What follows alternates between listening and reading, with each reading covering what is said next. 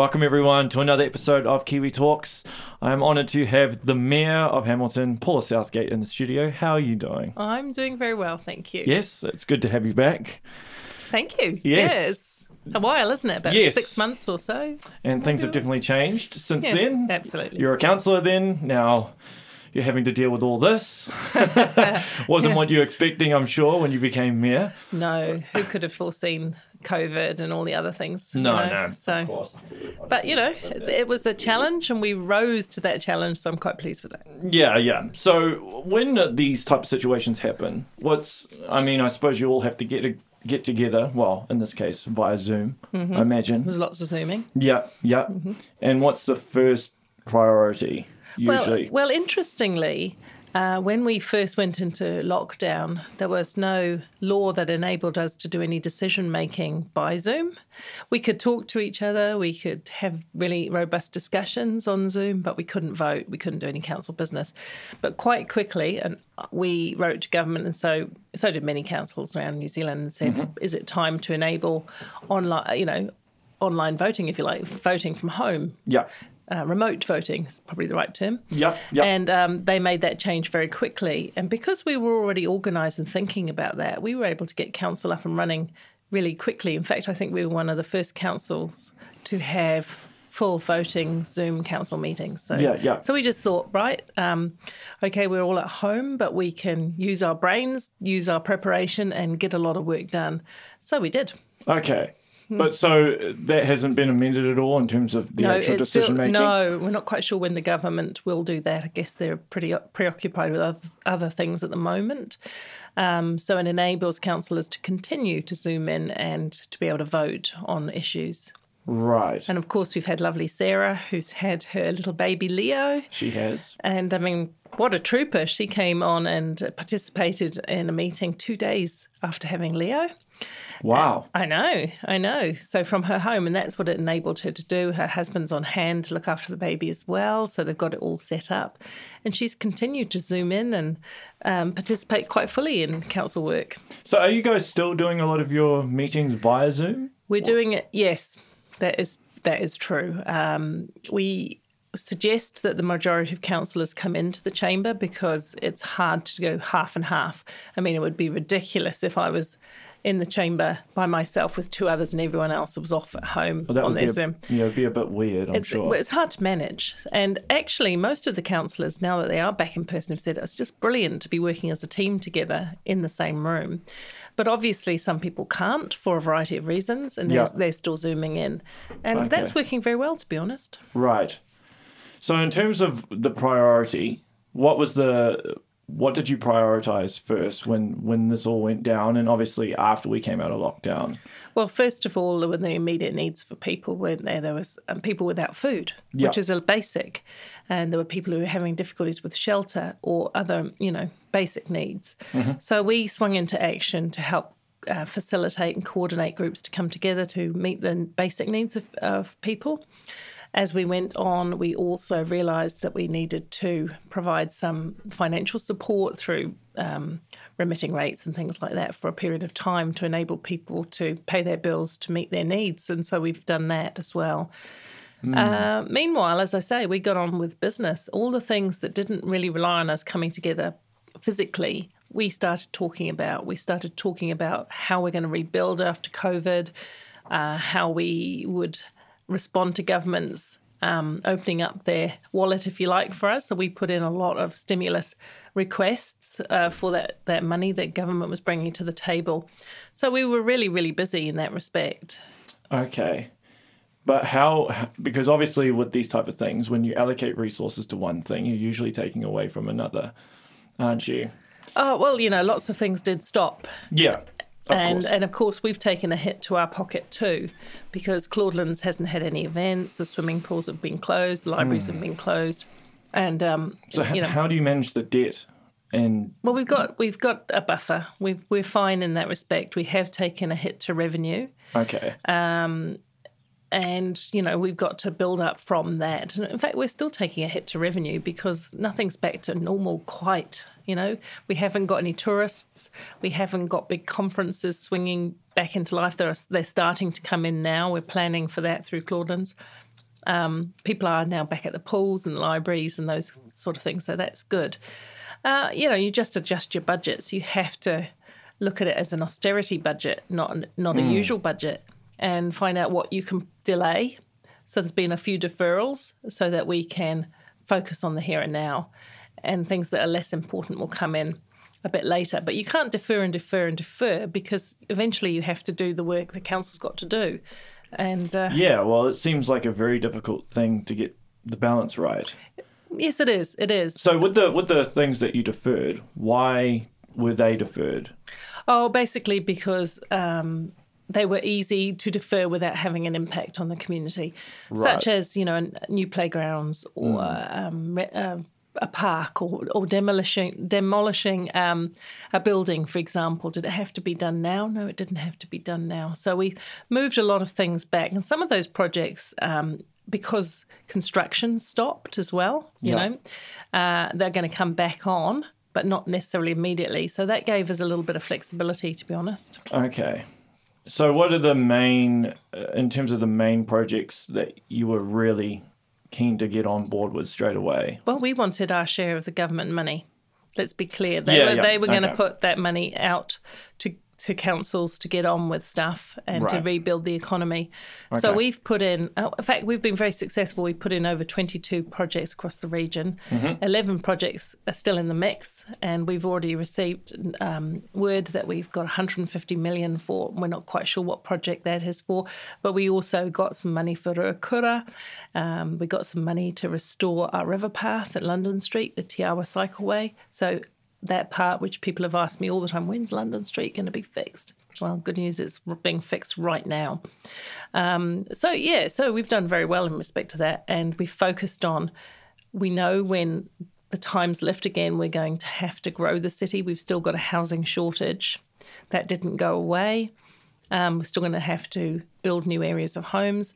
How can we do that? We've still got to up our game with water, uh, water treatment, wastewater, stormwater. The government's made it quite clear that we have to do that. So we've been very organised in getting proposals to government. Uh, and I think partly because we've had a very good, strong base of strategic planning. We've got a plan called H two A, which is Hamilton to Auckland. Mm-hmm. We've got Future Proof, which is Waipa, Waikato, Hamilton, working together, and the Waikato Regional Council working together. And we have our Hamilton Metro Spatial Plan, which has been looking at what will our city look like in ten, twenty, thirty years. Uh, how do we modernise our economy? How do we modernise our city so it's fit for purpose? So we've done all that work. So we were able to pull some really big projects out of that, such as the twenty-minute city project that we've uh, proposed to government. We've not sure yet how successful that will be. How long does it take? When you submit it to government, how long does it take before oh, they actually well, even get back to you? Well, we were actually thinking that we would have known by now, but we don't. So, uh, do you call them and be like, hey? Oh, yes. Oh, yes. Look, I said to them, um, it'd be really useful if we knew ahead of our annual plan yeah. because we can line up our projects. Um, that that has only happened in part. Now we're basically keen that before the elections we do know. Mm-hmm. I get the sense that government is uh, rolling out the announcements, uh, not necessarily doing it in one big sweep. Is, and ele- also- is election partly to do with that probably as well? Who knows? But, you know, look, uh, they've made it quite clear that the money that they've got will be equally spread around the country. So we have seen some announcements coming out in Tauranga and in the far north and so on. Um, we're just waiting to see uh, what we are lucky to get. Yeah. Was that, you know, National made that um, the, the thirty-six, was it thirty-six billion dollars mm, announcement? Mm. Mm. Would you, did that catch you off guard, or had they spoken to you beforehand about that? Oh, we were already pursuing um, conversations with the government about how they can help councils get ahead. Right. We're one of the fastest growing cities in New Zealand. Mm. We think we're pretty pivotal to the centre North Island, but we're also really important for New Zealand Incorporated. If um, Waikato does well, then New Zealand does well. And we're growing. We're feeling the pressure. So we're already talking to government about our share of money through N Z T A, through for the roads and alternatives to roading, uh, for water infrastructure. And we've been talking with government about new financial tools that will take some of the pressure off our books, so um, they wouldn't feature in our debt revenue uh, calculation, and we could enter into private partnerships with people, borrow money and pay it back over time and that kind of thing, but not on our finances, on their finances. On their finances, mm. Okay. And is there a specific uh, policy or anything in particular that they've or that you've spoken to them about, like whether it's housing or, mm. you know, rail network? Yeah, yeah, all of those, in fact. Okay. Um, we're very fortunate with the Future Proof Committee, which meets regularly. We actually had the full attendance of Minister Twyford and Minister Mahuta for over an hour and a half. They are actually sitting in on those meetings. They're taking an active interest in the strategic planning that we're bringing to the Central North Island. Can't okay. do better than that. No, that's that, that, that's definitely a, a great thing. And I, I foresee Hamilton probably becoming the logistics hub of of the country. Yes. Yeah. Yeah, that's right. Well, we're we're centrally placed. Uh, we've already got uh, one inland port north of Hamilton. Yeah. Well, two actually, because we've got the one north of Hamilton. We've got the one at Crawford Street in Te Rapa, mm-hmm. and we've got Ruakura in development. And this money has now gone towards develop, developing Ruakura. So we should see some real progress on the east. So our connection to Auckland is vital because that's one port for us. Um, we can talk about the, where the government might decide the port goes. Yeah, yeah. And then the other area that's important for us is Tauranga, because goods go through the port, ports of Tauranga. And we feel that our connection with Tauranga is really important. They're also a fast-growing metro. So, um, yes, yeah, we, we're in the middle of that. Uh, the Golden Triangle is still a really relevant concept, with Auckland, Hamilton and Tauranga being uh, solid economic proposition for New Zealand. Yeah. Uh, when does this rail from Hamilton to Auckland start? Is it November? No, oct- October, I think. Okay. Um, yeah. Um, the date has moved a few times, but yeah. that's coming. So th- that is definitely going to be in October. It's not yeah. going to be delayed again. Let's hope not. Let's hope not. Everything's on track. Oh, no pun intended, but no. everything's on track to get that passenger rail running. In fact, we've been having conversations with government about progressing rail in general, making it, you know, more direct, faster, and connecting it with, for example, the Auckland airport, which yeah. in my personal opinion is a no-brainer. If you're going as far as Auckland, you want to be able to get seamlessly into the heart of Auckland, but you want to get to the airport. Um, that would take a lot of traffic off the roads, especially, of course, now when Air New Zealand are bringing back services Um, as they can afford to, bit by bit, if you like. Yeah. Uh, and the majority of it, well, international flights go from Auckland, don't they? Uh, we're a pretty strong regional airport, but we're not likely to have, uh, in the short term, uh, international flights. Right. And some, if, you know, we've got, we haven't got the full quota of regional flights back. We're getting there, but we haven't. So we're still going to have to go up to Auckland a bit, so... But could there be a fast rail in the future or something? Absolutely. Some... Well, because yeah. didn't we... And we also have an underground train station. Yes. Directly yeah. under the C B D. That's yes, not been utilised at all. Yeah, so that's part of our metro spatial plan thinking. How can we set up for a city that's modern and responsive and actually moves away from the private motor vehicle over time, mode shift? So we've got the opportunity through the rail corridor and through some of our roading corridors, in fact, to get rapid transport up and running. Uh, would it be your standard um, train that we think of these days? Would it be a, a trackless train? What could it be? But either way, we know we've got to we've got to connect with Cambridge, Te Awamutu, Morrinsville. It's a really rich opportunity to find some rapid forms of transport. Yeah, because you have a lot of these small towns that are quite close to Hamilton anyway. Yeah, they are. So you could easily link them up, I would think, with rail. Yeah. And, of course, if you look at from Hamilton to Cambridge, the congestion on Cambridge Road is quite quite a lot, actually. Yes, yes. Uh, every day.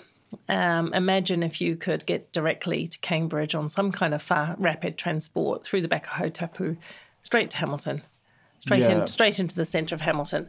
Um, it would certainly bring huge benefits.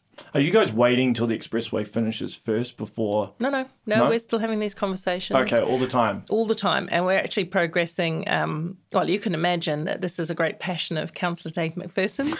Yes, yes. And he's not going to stop. And in a, in a way that has done us a lot of good as a council, because yeah. he's been tenacious about um, changing the way we think of transport and modernising.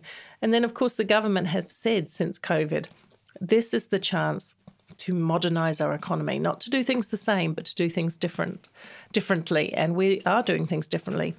We're really thinking about what will Hamilton look like in ten, twenty, thirty years. Um, and it probably won't look like it does now. Oh, no. I, I, I even say to my friends in Auckland that I think Hamilton will be a very different place in even ten years. Yeah. yeah. And we're becoming a very attractive place for business and um, already. Um, when you think about the announcements we've had, we've had the establishment of the head office of the New Zealand Institute of Skills and Technology. Yeah. Um, uh, here. Yeah. We had Rabobank come and place their head office here. A C C are moving into the centre of the city, and all of the time we're hearing of businesses expressing an interest to come to Hamilton. Um, but con- connectivity to the market is really key to them. Hamilton's a very livable city. It's a very affordable city relative to Auckland. Uh, but, of course, business still needs to contact um, and connect with its, pa- with its customers. So they want to be able to get to Auckland easily, get to Tauranga easily, get down to Wellington if they need to. Um, and we are very central for that. Yeah. So, I mean, it's an hour and twenty minutes by plane to Wellington. It's, you know, it's a equivalent of a commute, really, isn't it? Yeah, well, it is. It is, definitely. I think the main thing, uh, and Jason Dawson's mentioned this and a few other people have mentioned this, is the Hamilton is usually known as the hub, but I like, unless you've got a business here, a lot of people don't come here for tourism type things. I mean, obviously not at the moment, but um, is there any plans in the future to kind of, I suppose, get rid of that negative stigma that Hamilton still has a little bit mm. and um, bring not just businesses and workforce here, but more uh, attractions, I suppose? Yeah, absolutely. We've known for a very long time that we need a couple of more, couple more attractions to get people to come to Hamilton. So we've got the fabulous gardens. And really, as we develop the gardens, we're putting the cherry on the cake now. We're making them even more fabulous, but they're fabulous anyway. Yeah. So people who want to come and see the gardens will come and see the gardens. Our riverside development is underdeveloped, in my view. We've started to make progress, places like Victoria on the River where you can see the river. It seems like that's taking forever, though. I mean, those discussions have been going on for years, haven't they? They have. They have. But it's not a, a cheap exercise, and it's not uh, but, easy to turn our back to the river, uh, to turn our forward-looking to the river mm. rather than have our back to the river, because we don't own all the property at all. So we're relying on creating the circumstances for other people wanting to invest in the central city. So how do you do that, though? Well, we're focusing on what we can do well. Okay. For example, um, as I said, Victoria on the River, beautiful space. The Waikato Theatre, when it goes in, will create yet another beautiful space. And then we've got our fabulous museum, but it opens out onto Victoria Street and not onto the river. So we're looking at, for example, opening up the back of the museum, connecting it to the back of the Waikato Regional Theatre or the front of the Regional Theatre. Let's think about the river being the front for a change. Yeah. Um, connecting it through to, uh, to Victoria on the River, M C Park, Victoria on the River, so that people can enjoy that whole experience. Um, so that, those are some of the things we're working on. But I actually put um, Deputy Mayor Jeff Taylor in, in charge of that piece of work. So I know he's working very, very hard. He's talking to stakeholders throughout the city. He's coming up with ideas to really um, refresh the way we embrace the city, the, the river in particular. Because will the Waikato Regional Theatre, when it's opened, mm-hmm. will it open with uh, a kind of open part to the river?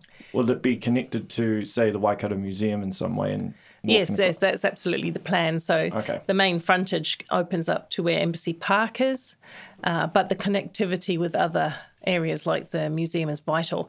I mean, it's going to be very open to the river all along the back side of the of the theatre. The actual uh, theatre itself is at the front of the building, but there's a big concourse with spaces for people to use all along the back, huge glass windows, et cetera. It's going to be fantastic. And then, of course, it makes sense to join it to the back of the Waikato Museum. Yeah. And then connect with our new jetty. So we, that, that's been a bit frustrating, that whole experience with the jetty. Because I believe that um, river tourism is a huge part of what we've got to offer. Aren't they doing like a commuting service at the moment, though? Or no, it's about do- to start or something? No, that we've been thinking, nobody's offering that at the moment. They're um, offering um, tourist opportunities to connect the city with the garden. But commuting has been part of the discussion. I mean, is that possible even? But it, we'd have to have some more jetties. You can't, there's nothing at the north that's good enough for a uh, yeah, ferry of course, of course. And so on. But even still, by this summer, I want a really decent city jetty so that the Waikato River Explorer can seamlessly move between the Hamilton Gardens and the central city. So that will join the experience of the Hamilton Gardens with the central city.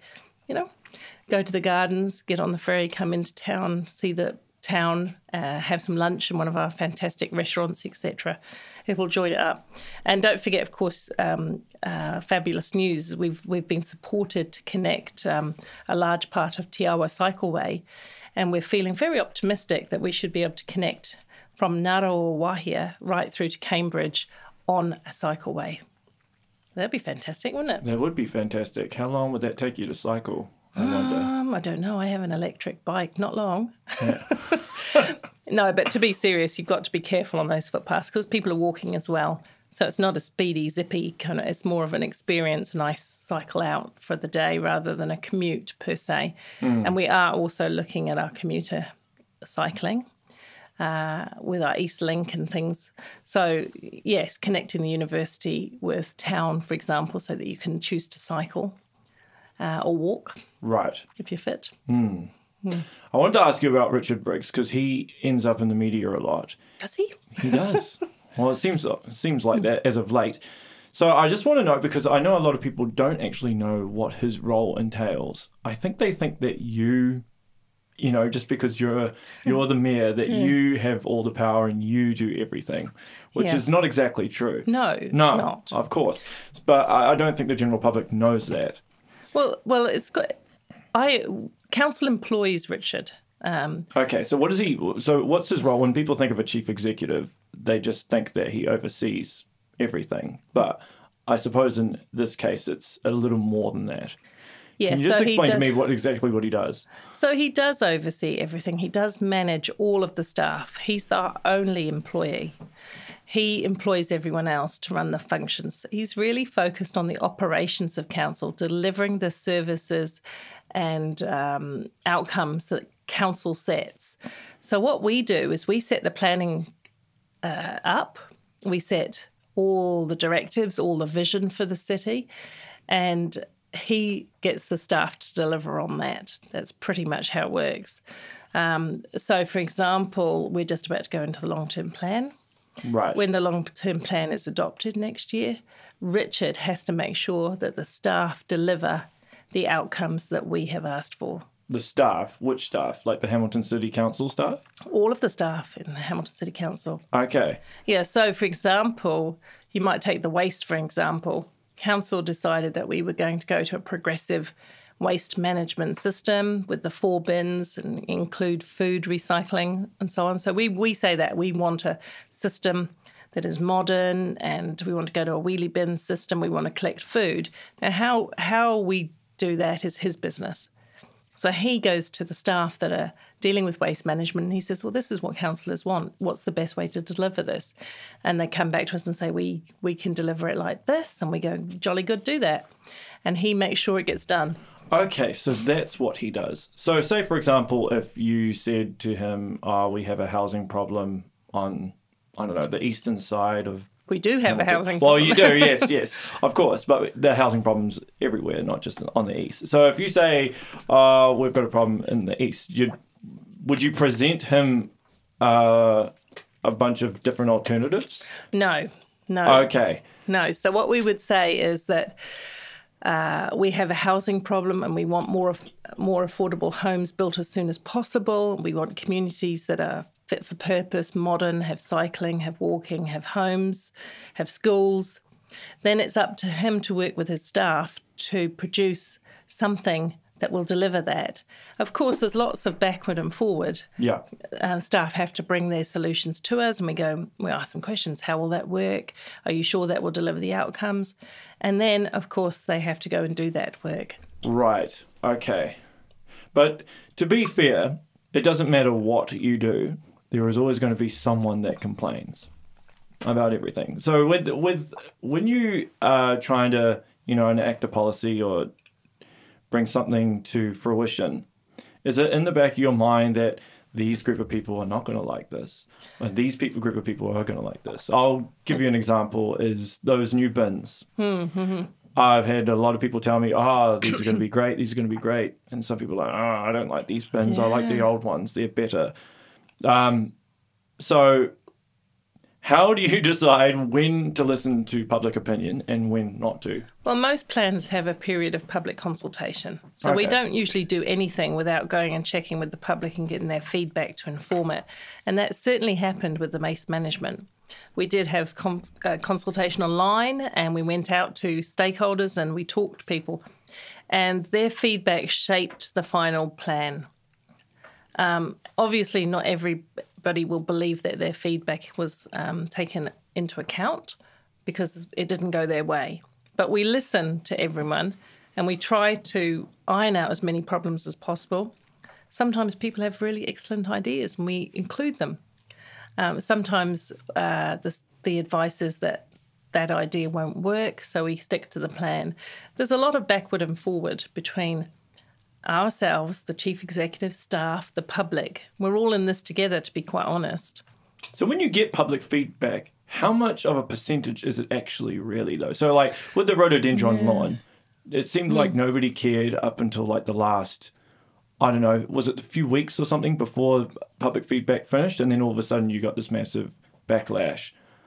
Well, it was actually after the consultation, public consultation, when people, when the penny dropped, when we started talking about what we were going to do, and then people became aware, um, and public influence came to the fore. Now, normally uh, you'd say, oh, well, we've had our consultation, you didn't consult with us and it's going to go this way. But when sometimes you get a really big groundswell of um, disappointment, or people are raising legitimately good ideas, um, we had to go, you have to say to yourself, oh, oh, sadly, we're going to have to look at that element again. And you go back and look at it fresh. Now, I wouldn't do that all the time um, because you'd never get anything done. Yeah, well, that's what that's what I'd be thinking, yeah. Yeah, yeah.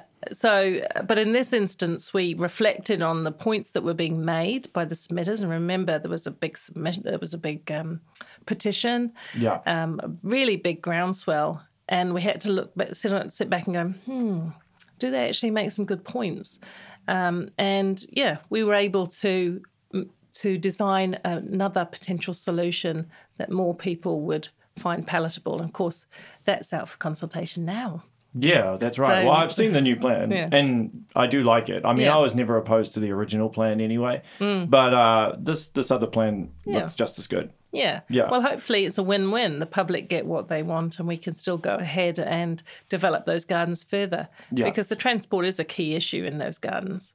Oh, um, yes, you know. They definitely are. And I imagine over time the Hamilton Gardens is going to get bigger, so yeah. then you'll have Absolutely. more congestion and more traffic problems there. But sometimes good things come out of a little bit of public feedback. For example, the second iteration of um, car parking and transport solutions, not on the rhododendron lawn, actually gave us the opportunity to consider whether we'd um, thought enough about bus, cycling and walking. Mm. So we've been able to make some improvements.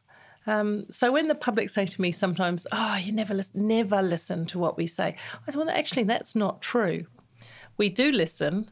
And, uh, you know, we take on board public feedback, but that doesn't mean that every single individual submitter will get things going their way. Yeah. Unfortunately. I, the reason why I say that is probably the epitome of it is the Hamilton statue, mm-hmm. which I hope you haven't had too much hate speech and things delivered at Not you. in recent times. Okay, well, that's good. That's good. Um, but that seemed like... to me, a situation where it didn't feel like anyone was talking about it. And then well, I hadn't heard anything about it. And then obviously Black Lives Matter, and then it happened. And now there seems to be this weird kind of jarring narrative where people are for it mm. and against it.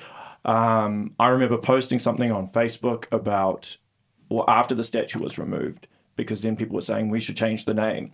And then I put something on Facebook, I think it was on the Hamilton notice board actually, saying, oh, what do people's what are people's mm. feelings on this? I and then I said, I personally don't think it's a good idea because I'd want the money invested elsewhere. And I got absolutely, you know, crucified and got called called a whole bunch of other things. And I'm not even a public servant mm. like you are. So The question I have for you, I suppose, is when you're in these type of situations, because the narrative can change so quickly, mm. like how how do you, I mean, obviously it's a culturally sensitive thing. Mm. And I suppose you've had people approach you on both sides. Absolutely. Yeah. So let me just step you through how that happened. Okay.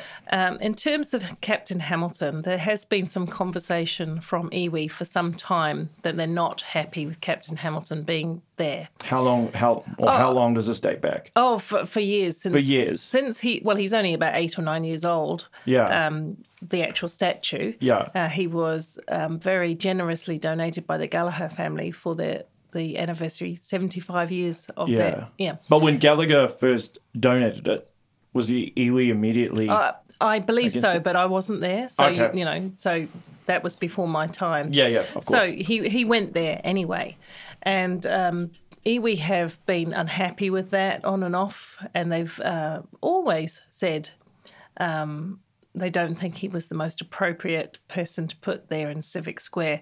Having said that, Captain Hamilton was removed for a different set of reasons. The chief executive made the decision, and I did support him on that, to remove Captain Hamilton because of credible threats to damage their statue and potentially cause some um, impact on the public during the Black Lives Matter. We had credible intelligence and, you know, look, I, I take on board the advice that I was given. Mm. We felt that that statue, in the context of what was happening to statues all around New Zealand and, in fact, globally, would be would be at least damaged, if not pulled out. Um, engineers from council told us that if it was pulled out, it, there could be some structural damage to the roof of the car park that is underneath it. Um, it needed to be carefully managed. Uh, so the chief executive decided that he was going to remove Captain Hamilton. Now, for public safety reasons. Now, at that time, I spoke to uh, the Gallagher family as well, because I would never have agreed to pull it out without speaking to the people who don- donated it. And they understood what was going on, and they agreed uh, that it should come out, and then we can have a conversation at a later date about what happens next. So that's the background to it. That's mm-hmm. why it came out. Ha- like you say, then at that stage, when people realised it was coming out, they were able to, Waikato Tainui, for example, said, oh, we support the statue coming out because, after all, they've always wanted it out. Uh, but they also said, we support a name change for the city. So let's have a look at that bit for a moment. And they wanted Hamilton to be called Kiri Kiriroa. That was tested uh, when Mayor Andrew King was the mayor. Yeah, I remember. And it was roundly dismissed very quickly. Yeah. We haven't had it on the table, a d- discussion to change the name. It's not on council's agenda at this point in time, but it has been proposed to us by Waikato Tainui right. and others. Okay. Um, and we will need to respond by way of a conversation. At the same time, in the background, we were finishing a piece of work that Andrew started last term, which was looking at cultural sensitivity in the city, in particular three street names that are considered highly offensive to iwi. Von which Tem- are? Von Tempsky, okay. Bryce and Ward.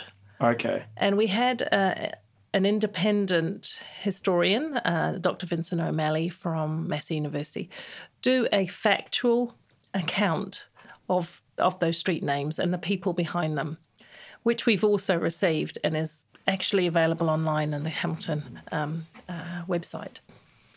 So now all of these things are converging. We've got the Black Lives Matters issue travelling through the world, unresolved. Yep. We've got a statue that was offensive that we've temporarily removed and need to decide what we do. We've got an, a, a report on cultural sensitivity on a couple of street names, plus we've got Waikato Tainui's desire around the city name. That's where we're at. Now, council hasn't made any decisions, nor would they, without involving the public around those things because they're too important and because we've seen from previous times that they would go, that would go nowhere anyway. What you what happened to you is what happened to everybody who engaged in that debate. The extremes were very... Well, there were extremes on both sides, and they were very um, verbal about how they felt. Uh, my view is uncomfortable as it is, we have to have a conversation about those matters.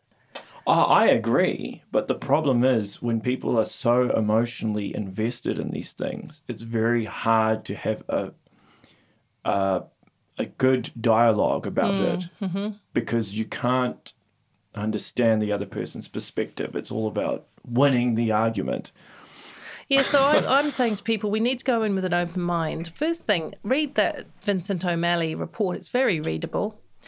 It doesn't jump to the conclusion that we will change the street names at all. It just states the facts about those individuals the streets were named after. How much would it actually cost to change oh, a couple of street names?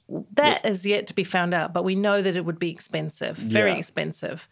Um, is that a reason not to do it? Is that a reason to do it? We we don't know. We haven't had that conversation. Actually, interestingly, fact is anybody can apply to have a street name changed. Really? Yes, absolutely. They tr- apply to the council. They go through the Geographic Board and uh, for city names. Um, for example, at the moment, um, two people have uh, asked the Geographic Board to consider the renaming of Huntley to Rahui Pōkeka. Okay. And um, they're not Māori, but they felt that it should be an authentic name. Of course, Māori agree with them and say, you know, that, that could be good. So they'll go through a process. They'll work with the iwi, they'll work with the Geographic Board, and they'll work that through. How long does that take usually? Oh, I don't know. See, for example, we haven't had the time to bring all of these facts to the table. Yeah. What's the full process? How much would it cost? How will we talk with the public? Um, and all of that. What do we do about memorial type statues in Hamilton? What's our view? What's our policy on that? So actually, there's a lot of work to do. There's a lot of conversation to be had before anything changes. So, you know, people need to uh, relax in the knowledge that we're not going to do anything overnight. We're going to carefully go through these issues. And I ask people to go through them in an open-minded way. These conversations are not going anywhere. To me, it's like having a, a, um, a simmering pot. You know, it simmers away and eventually it blows its lid. You put, right. the, you put the lid back on again, but eventually it blows its lid. And that's where we're at. We're at a, a point of tension and we've got to work this out together. Do you think it might be best then to kind of just leave it until it kind of, it, it's, it simmers a little bit and it's not so front and centre when people are a bit more open to having the dialogue, I guess? Oh, I think the time is now to start those conversations, to be honest. I mean, they've been going on at New Ze- in New Zealand for a very long oh, time. Oh, yes, of course they have. And then, you know, you look what's happening. At, there wouldn't go be a week that passes by at the moment around the world where a statue isn't removed or there isn't um, some outrage around some historical figures. So there is a real move in the world to start telling both sides of the history. I personally believe um, he- having both sides of the history enriches us all. Having a Māori history does not replace a European history, but it adds to what we understand went on in our place. Mm. Uh, and, and we've got to do that. We can't ignore it. We can't pretend that wasn't the case. Oh, no, definitely. Mm. I, I, I agree fully. Uh, my only concern is that there are some people out there that you... You give them what they want. You give them an inch, and then they take a mile. You know yes. what I mean? Yes. Yes. You know they they uh, try to change other things, and you know which aren't really necessary. That's my only concern. But I understand as a, a public servant that you're in a difficult position where hmm. you're well, you're you're kind of like the mediator between both sides in some ways. Yes. Yes, and that's leadership, isn't it? I have to be brave as well and have that conversation. And I was sitting in the middle of it when the statue came out, yeah. um, irrespective of the fact that it was uh, the chief executive had the authority to do that in the interests of public health. Of course, people looked to the mayor for the leadership over that.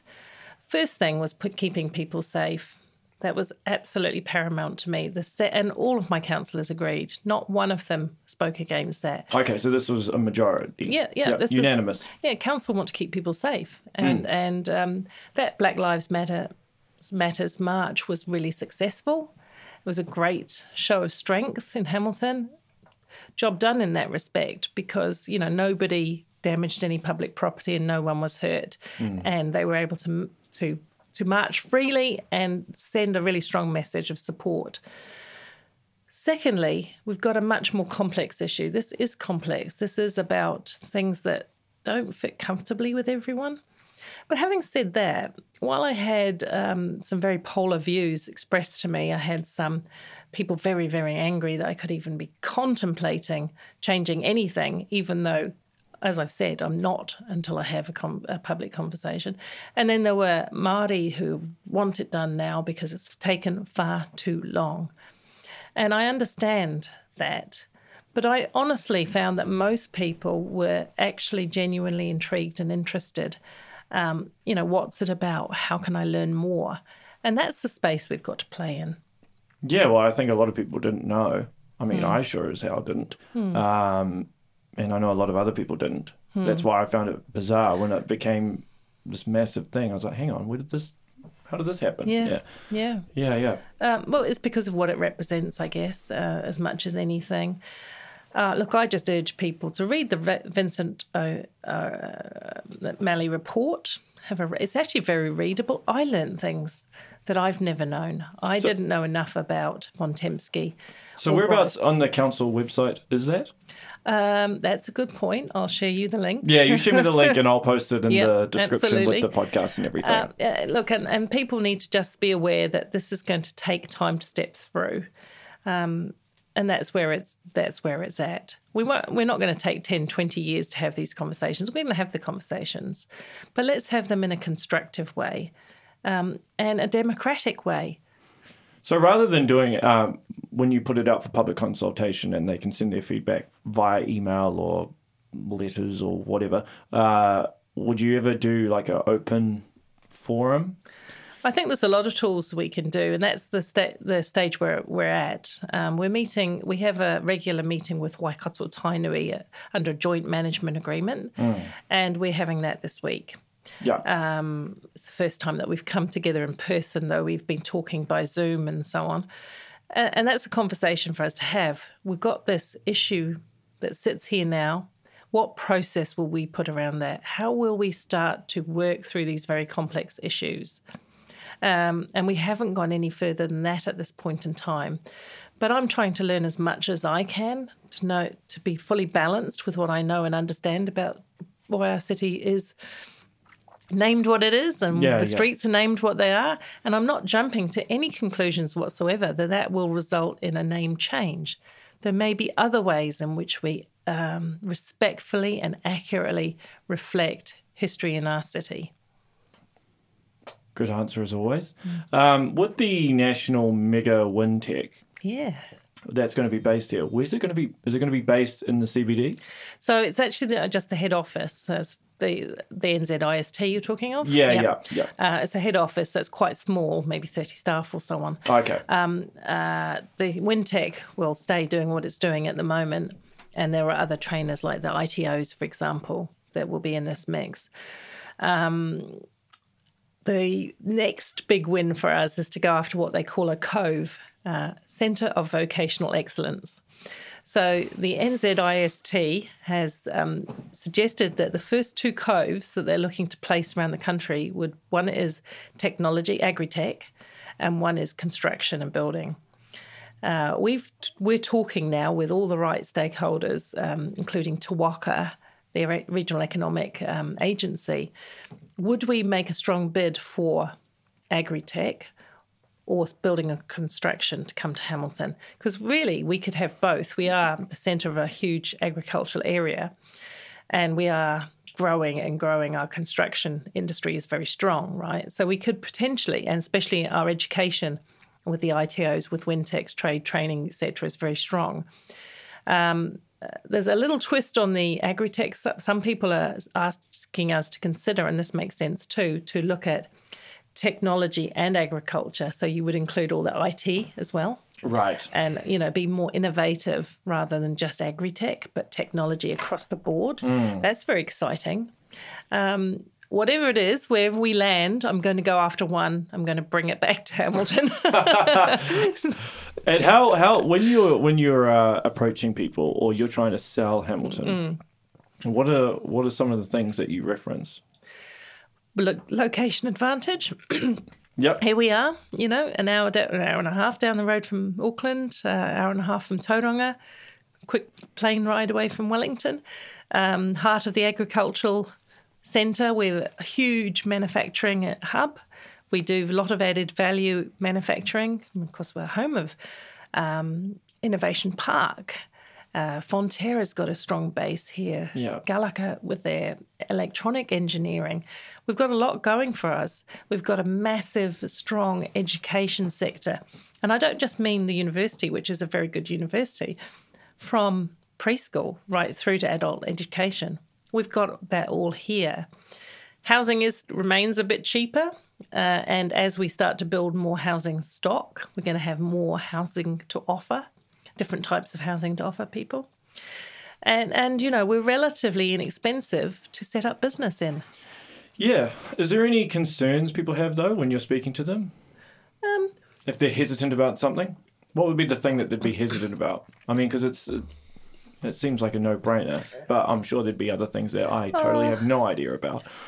Well, I don't know. I, th- I think we're trying to break through that old stale brand of Hamilton, oh, yeah, which isn't even true anyway. Oh, no, it's not true at all. But and, um, it's yeah. just it, once something kind of sticks, it's very hard to get rid of it. Yeah, yeah, yeah. And we've been the butt of jokes on Seven Days and Jono and Ben, haven't we? And oh, things yeah, like ages. that for a very long time. But what we're finding now is that the new businesses are great ambassadors for Hamilton. They're starting to say, as I spoke to the chief executive of Rabobank, he's really delighted. He's looking forward to coming and living in Hamilton because we have everything you need. We have really good sports facilities. We have a good place for business. We have good schools. We have good housing. Uh, and if you want to escape Hamilton for a short while to do something, we're fairly centrally located. Mm. I think we've just got to be more tenacious with our story. Uh, the Regional Economic Agency, Te Waka, have refreshed the Waikato story, and their next phase of their work is to sell that story. We're working on an education story uh, so that we can attract people here for what it offers people in the way of education. Yeah. Because yeah. mm. I didn't actually realise until... Oh, I think it was last year, that don't we have the youngest population per capita in the country? Yeah, yeah we do. We do. We also yeah. have a bubble of oldies and a bubble of young ones. Well, that's good, though. Yeah. yeah. Well, actually, we need these young ones to, to get highly skilled, stay in Hamilton, work really hard and support people like me as we head towards the retirement age. um, because, you know, actually we need an economy that works, and we do need young people to figure that Hamilton, staying in Hamilton is really good. Oh, go go on an O E for a year if you like, because yep. we all do that. But yep. come home and come back to Hamilton. This is where it's happening. This is where you've got all your opportunities. Yeah. Well, hey, I'll wrap up there because I know you got to get going. But hey, it's great seeing you again. I do see you around at events, but I don't yeah. really get to talk to you for that long. So. Right.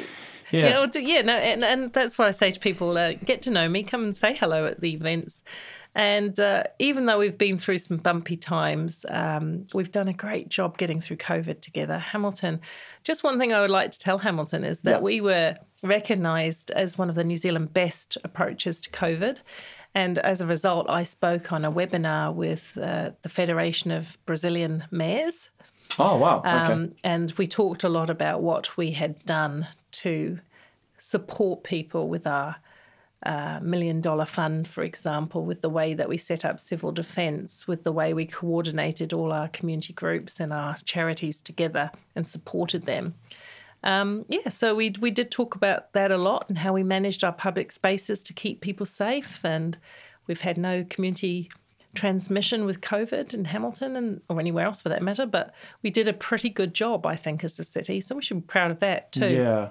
Are people a bit worried though? Because I know there's a few hotels now that are keeping people who have been quarantined, and obviously yeah. there was that guy that escaped. Well, they're isolation hotels, which is slightly different.